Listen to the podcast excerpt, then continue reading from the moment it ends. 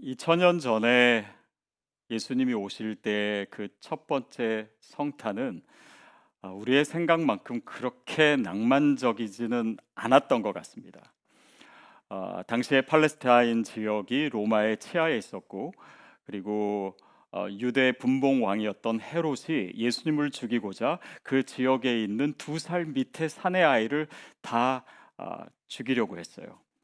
그러니까 막곳 곳에서 통곡 소리가 들렸을 것이고 그런 이 두려움과 어, 어순 어수선함 속에서 이 첫 번째 성탄이 이루어졌습니다. 우리가 지금 지내고 있는 이 팬데믹 상황 속에서의 성탄도 당연히 그렇게 낭만적이지 않습니다. 어, 바이러스 확산이 점점 더 심해지고 있고 그것으로 인해서 생명의 위협을 느끼고 또 사업이 어려워지고 생계의 위협을 받고 또 식당에서 식사도 할 수 없고 모일 수도 없는 어, 이런 상황 그리고 앞으로 이 상황이 어떻게 전개될지도 어, 잘 모르는 그런 불투명한 상황 가운데서 어, 우리가 성탄을 보내고 있습니다. 어쩌면은 지금 이 팬데믹 가운데서 우리가 보내고 있는 이 성탄의 시즌이야말로 실제로 예수님이 오셨던 첫 번째 성탄의 분위기와 가장 비슷하지 않을까 그런 생각도 어, 해봅니다. 하나님의 아들 예수 그리스도께서 이 땅에 오셨습니다. 그 고통의 자리, 그 죽음의 자리에 오셨어요.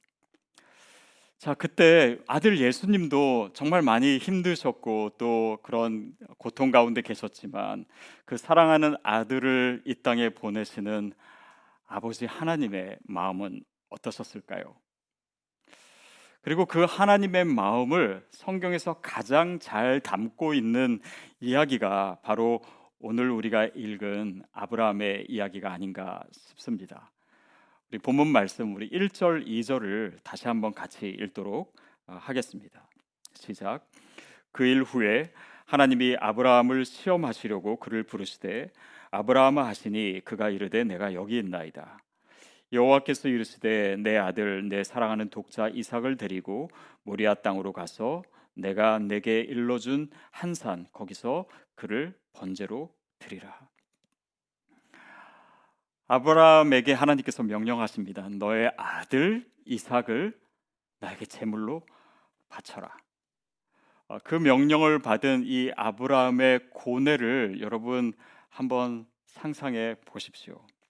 어, 본문 말씀에 표현된 그런 이 단어들 중에 어, 내 아들 그리고 내 사랑하는 독자 이삭 아, 이런 이 반복과 강조를 통해서 본문이 얘기하고자 하는 것이 무엇입니까? 그 사랑하는 아들을 바쳐야 되는 아브라함의 고통, 그 두려움, 그 슬픔, 어, 그것을 강조하고 있습니다.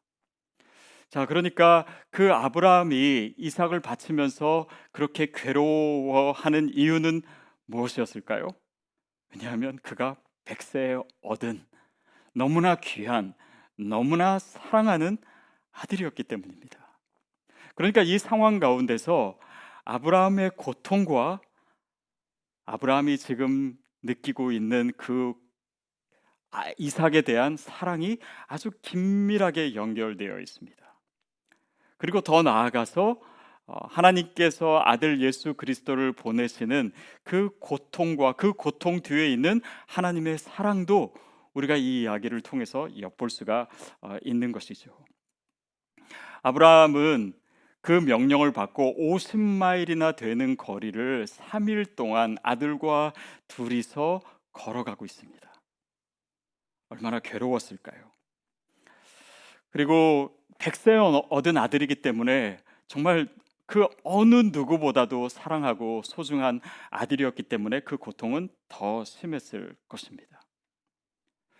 자, 이렇게 우리의 고통과 사랑이 연결되어 있다라고 하는 것은 오늘 우리에게 굉장히 중요한 의미를 줍니다. 특별히 이 팬데믹의 고통 가운데 오늘을 살아가는 우리가 이 상황이 이 고통이 하나님의 사랑과 어떻게 맞닿아 있을까 그것을 고민하게 되고 또 그 연결점을 찾는 것이 오늘 크리스찬의 믿음이기도 합니다.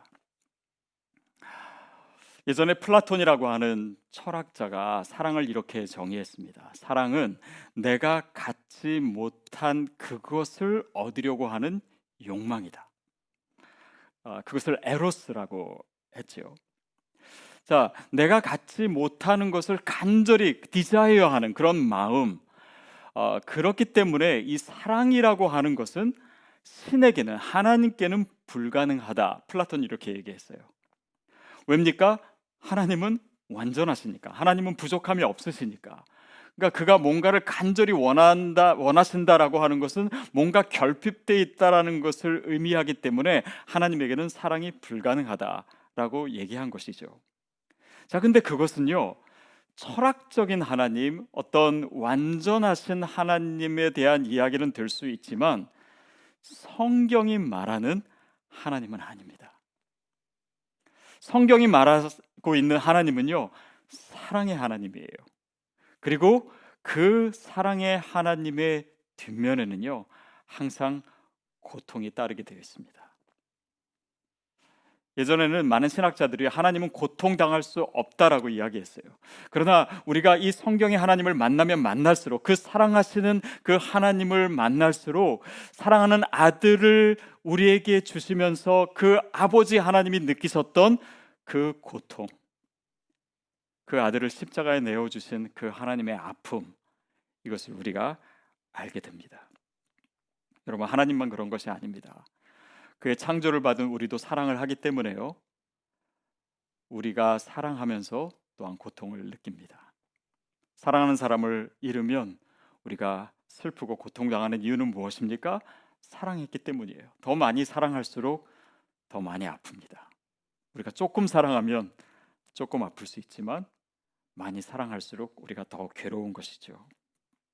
자, 이렇게 사랑이 고통과 다 있다라고 하는 것은 우리의 신앙의 삶에 있어서 굉장히 중요한 통찰력을 주는데요. 그 중에 가장 중요한 것이 바로 이것이 아닐까 싶습니다. 우리가 바로 고통의 자리에 있을 때 그 사랑의 근원이신 하나님을 그 예수 그리스도를 만날 수 있다라고 하는 것입니다. 왜냐하면 사랑의 하나님은요, 고통 가운데 계신 분이기 때문이에요. 바로 그것을 위해서 예수님이 이 땅에 오신 것입니다. 예수님은 외로우셨습니다. 아, 그의 형제들마저도 또 그의 고향 사람들마저도 예수님을 배척했고요. 또 그가 가장 아끼고 사랑하던 제자들마저 예수님을 배신했습니다. 그리고 그를 따르던 수많은 사람들도 그 십자가 앞에서 다 도망갔어요. 어, 외로우셨습니다. 예수님이 외로움의 자리에 계시기에 우리의 외로움 가운데 주님을 느낄 수 있는 것 그것이 크리스천의 믿음입니다. 예수님은 가난하셨습니다.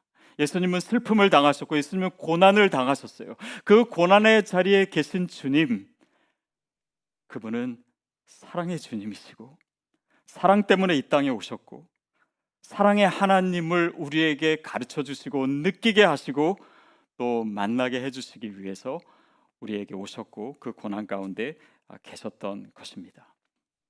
그래서 여러분 오늘 우리의 삶에 고통이 있습니까? 어려움이 있습니까? 근데 그 고난의 시간의 목적은요. 단지 그 고난의 문제를 해결하는 거에 있지 않습니다. 만약에 그 고난이 없어지고 해결되는 것이 목적이었다면 하나님은 처음부터 애초부터 우리에게 그 어려움을 주시지 않으셨을 거예요. 그렇다면 그 고난의 시간의 목적은 무엇입니까? 그 시간을 통해서 사랑의 하나님을 만나는 것입니다. 그것이 목적이에요. 고통의 자리에 예수님이 계시기 때문에 하나님이 계시기 때문에 우리가 주님을 만날 수 있습니다. 아니요. 반드시 그 주님을 만나야 됩니다. 많은 사람들이요. 어려울 때, 힘들 때, 외로울 때 하나님이 어디 계셔? 라고 이야기합니다. 그리고 자신이 원하시는 방식으로 하나님이 응답해 주시지 않으면은 하나님이 나를 사랑하지 않는다고 생각하든지 하나님이 나와 함께 하시지 않는다고 하든지 하나님이 안 계셔라고 얘기합니다. 어떤 사람은 이렇게 합니다. 그 고난 가운데 하나님께서 잘 안 보이니까 그 하나님의 존재 방식은 non-existence, 비존재이다. 하나님이 안 계시다. 우리와 함께 하시는 하나님이 아니다라고 얘기해요. 그러나 거기서 믿음의 사람은 하나님의 사람은요. 그것과 전혀 다른 방식으로 그 상황에서 하나님을 발견합니다. 제가 아, 예전에 그 인디애나주의 그 사우스밴드에 있는 노르데임 아, 노르데임 대학교에 아, 한 1년 반 정도 있었던 적이 있습니다. 그때 그 당시에 뭐 지금도 살아 계시지만은 기독교 철학으로 이 그 분야에서 가장 유명한 학자인 니콜라스 월터스토프라고 하는 교수님이 예일 대학교 교수님인데 원래 비지팅 스칼라로 그때 와 계셨어요. 어, 그래서 물론 그 전에 이분을 제가 책으로 대했기 때문에 어, 그분을 어, 매주 이렇게 뭐 콜로키움이라고 하는 이제 회의를 통해서 어, 함께 토론할 수 있고 만날 수 있는 것이 저에게는 굉장히 큰 어, 되게 기쁨이었습니다. 근데 그분은 어, 훌륭한 학자로서도 유명하지만 그분이 쓰신 책 가운데 어, 그의 사랑하는 아들을 잃은 후에 쓰신 책이 있어요. 어, 25살 된 아들이 등반을 하다가 어, 떨어져서 어, 죽게 됐습니다. 그리고 그 슬픔 가운데서 어, 정말 해결되지 않은 질문을 품고 오랜 시간을 지내셨다. 아, 그런 고백이 이제 그 책에 있어요. 근데 그런 시간 가운데 어, 그 교수님이 고백하시는 것은 뭐였냐면 그런 슬픔과 어려움 가운데 있었지만 그 믿음을 포기할 수 없는 좁은 길을 하나 발견하게 됐다.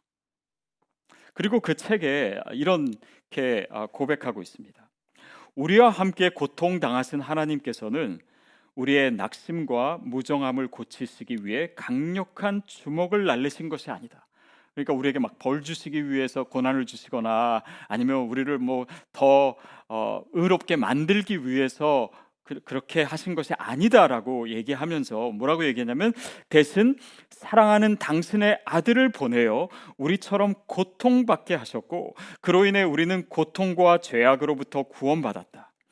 하나님께서는 우리의 고통을 설명하려 하지 않으시고 그저 함께 고통을 당하셨다. 우리는 고통 가운데 질문해 하나님 어디 계시냐고.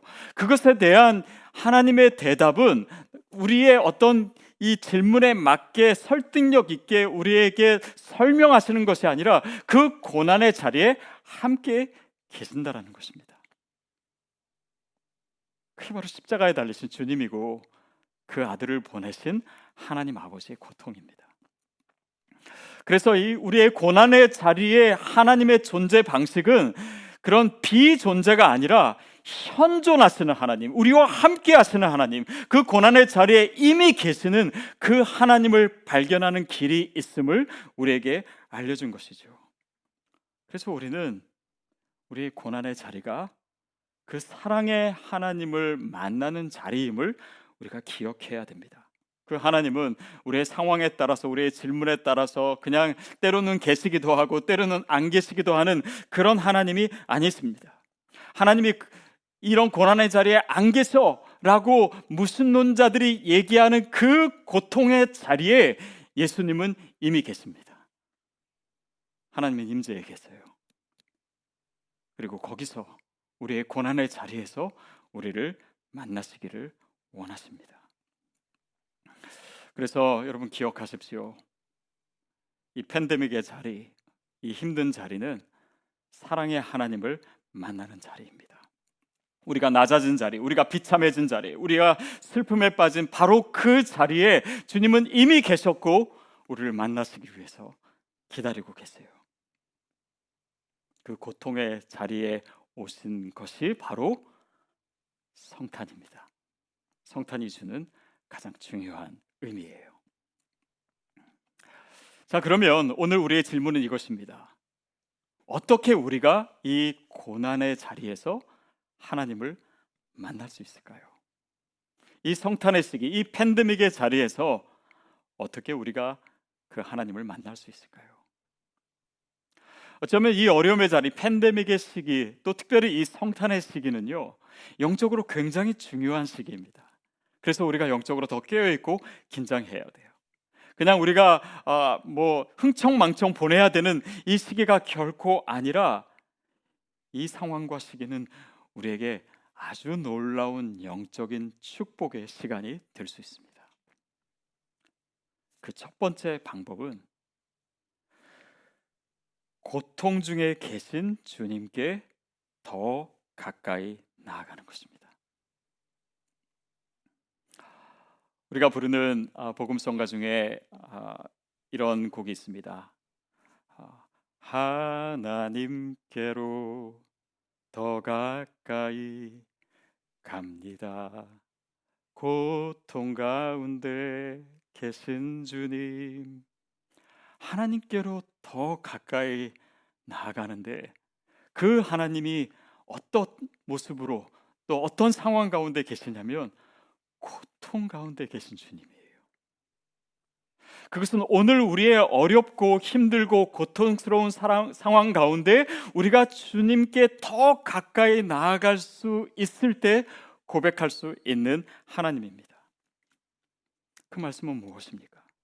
우리가 어려울 때 그냥 한숨 쉬고 원망하고 그렇게 시간을 보내는 것이 아니라 그 고통 가운데 더 주님께 나아가기 위해서 몸부림치는 것입니다.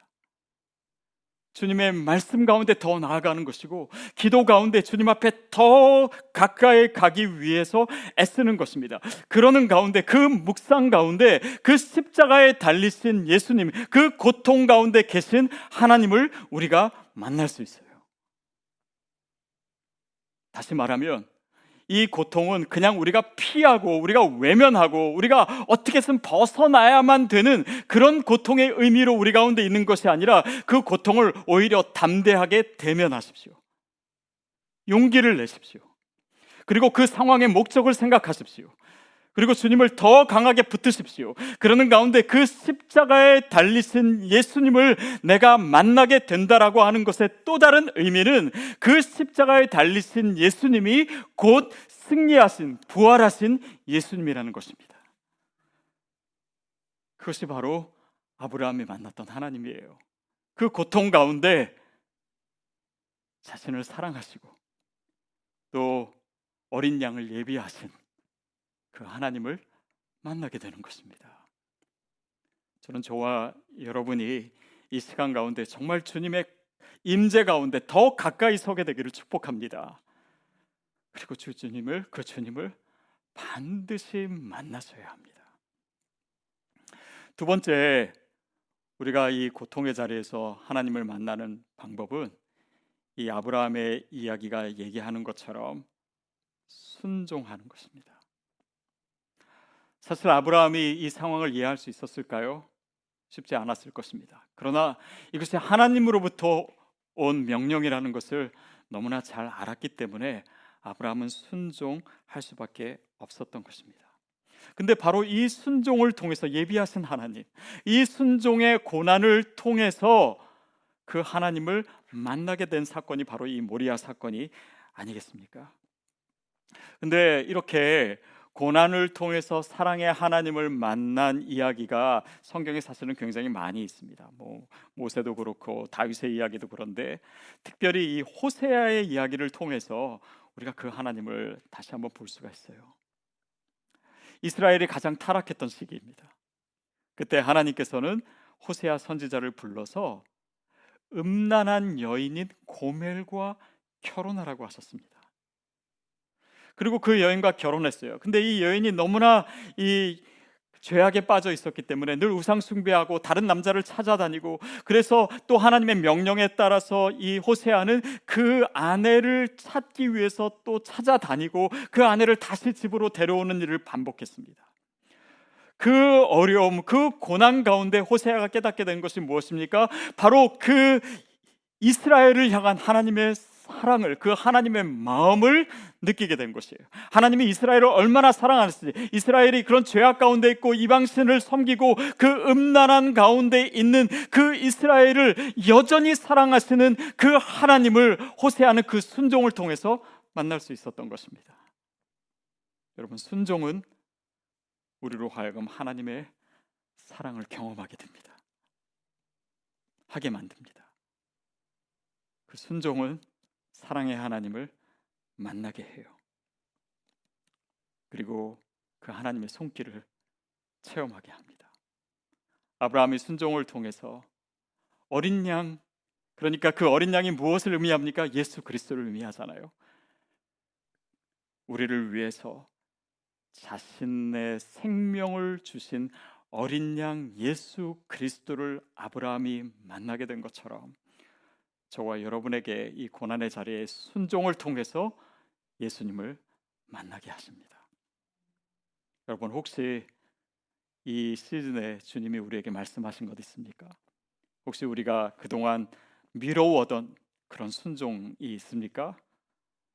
여러분 오늘 우리의 이 예배 가운데 이 말씀 가운데 주어진 그 하나님의 음성에 우리가 귀 기울일 수 있다면 또한 우리에게 순종할 수 있는 능력도 하나님께서 허락해 주실 줄 믿습니다.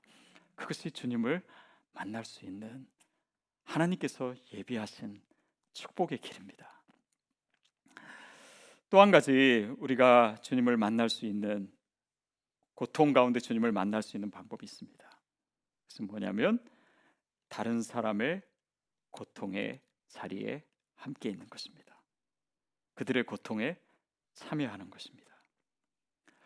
여러분 우리가 고난 가운데 하나님께 더 나아가면 나아갈수록요 그곳에 계신 주님을 느끼게 됩니다.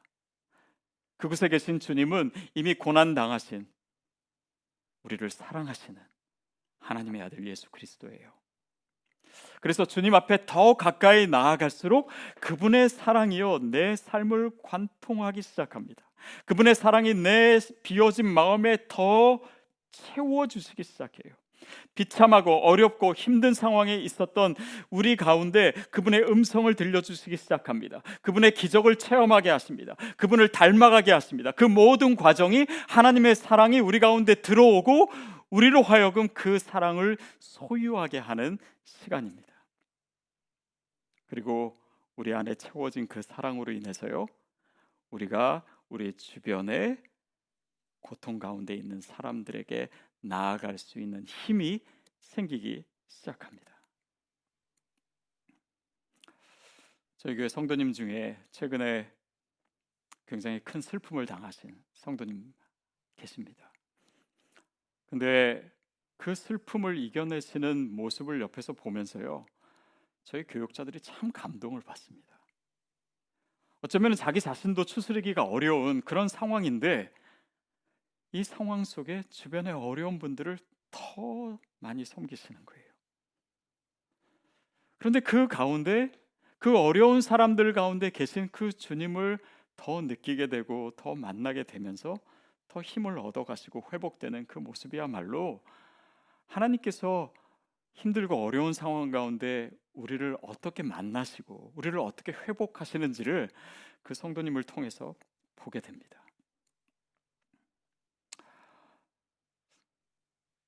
제가 한참 개척을 준비하고 있던 시기였습니다.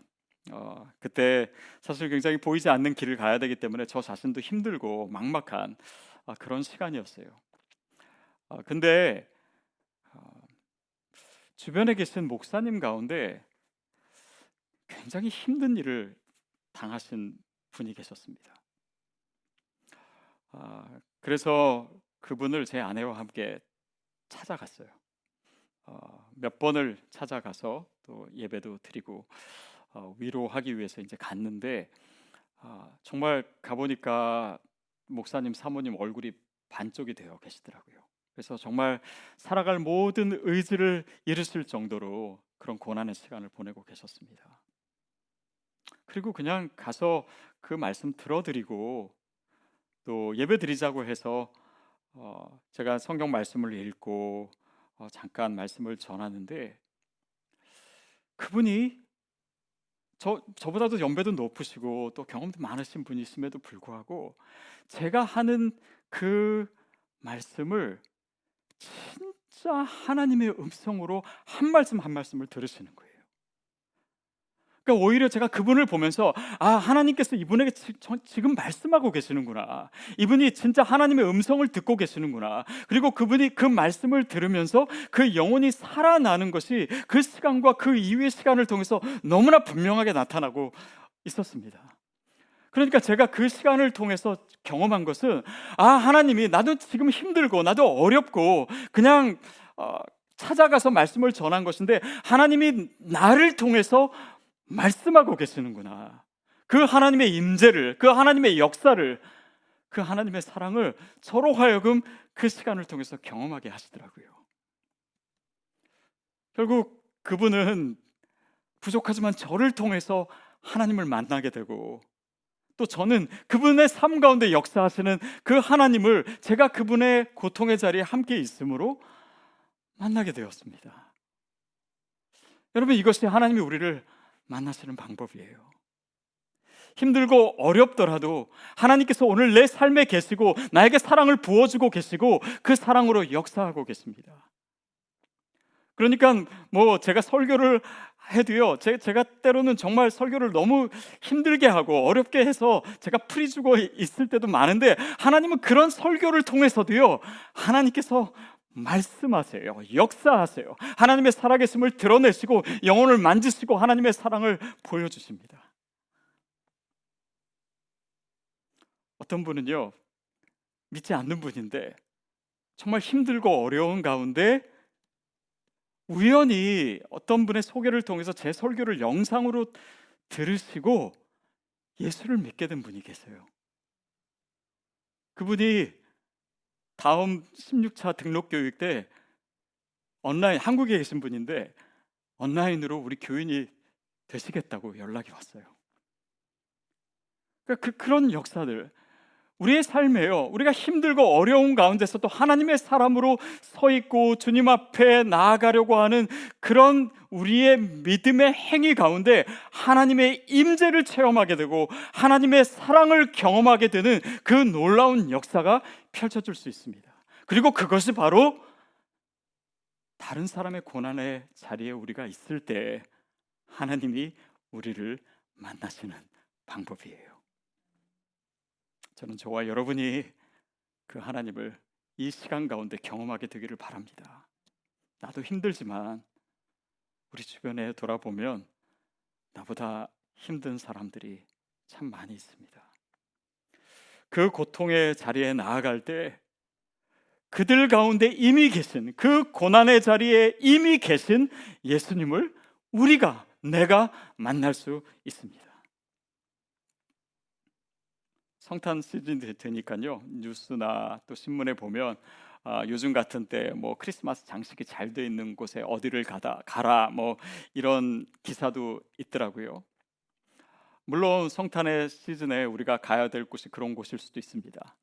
그런데 크리스찬인 우리에게 있어서 이 시즌에 이 팬데믹의 성찬을 맞이하면서 우리가 서야 될 자리, 우리가 가야 될 곳은 어디입니까? 그것을 깊이 묵상하시고 또 실천할 수 있다면 우리가 그 상황 속에서 나를 찾아오신 주님을 만날 수 있습니다. 팬데믹 가운데 맞이하는 성찬입니다. 근데 주님은 우리가 이 시간을 그냥 한숨 쉬면서 원망하면서 보내는 것 원치 않으십니다. 오히려 이 상황 가운데 주님 앞에 더 가까이 나오기를 원하시고 또 우리가 이 상황 가운데 주님의 말씀에 순종함으로 주님을 만나기를 원하시고 또 다른 사람의 고통의 자리에 함께 있으므로 그 상황 가운데 계신 주님을 우리가 만나게 되기를 원하십니다. 저는 이 팬데믹 속에 예수님 우리에게 찾아오신 그 고난의 자리에 오신 그 주님을 이번 성탄에 저와 여러분이 꼭 만나게 되기를 바랍니다. 그렇게 될 때 우리의 고통이 어떻게 하나님의 사랑과 연결되어 있는지 그것을 우리가 진정성 있게 우리의 피부로 우리의 삶으로 체험하게 되는 그런 아름다운 성탄과 이 시즌이 되기를 주님의 이름으로 축복합니다.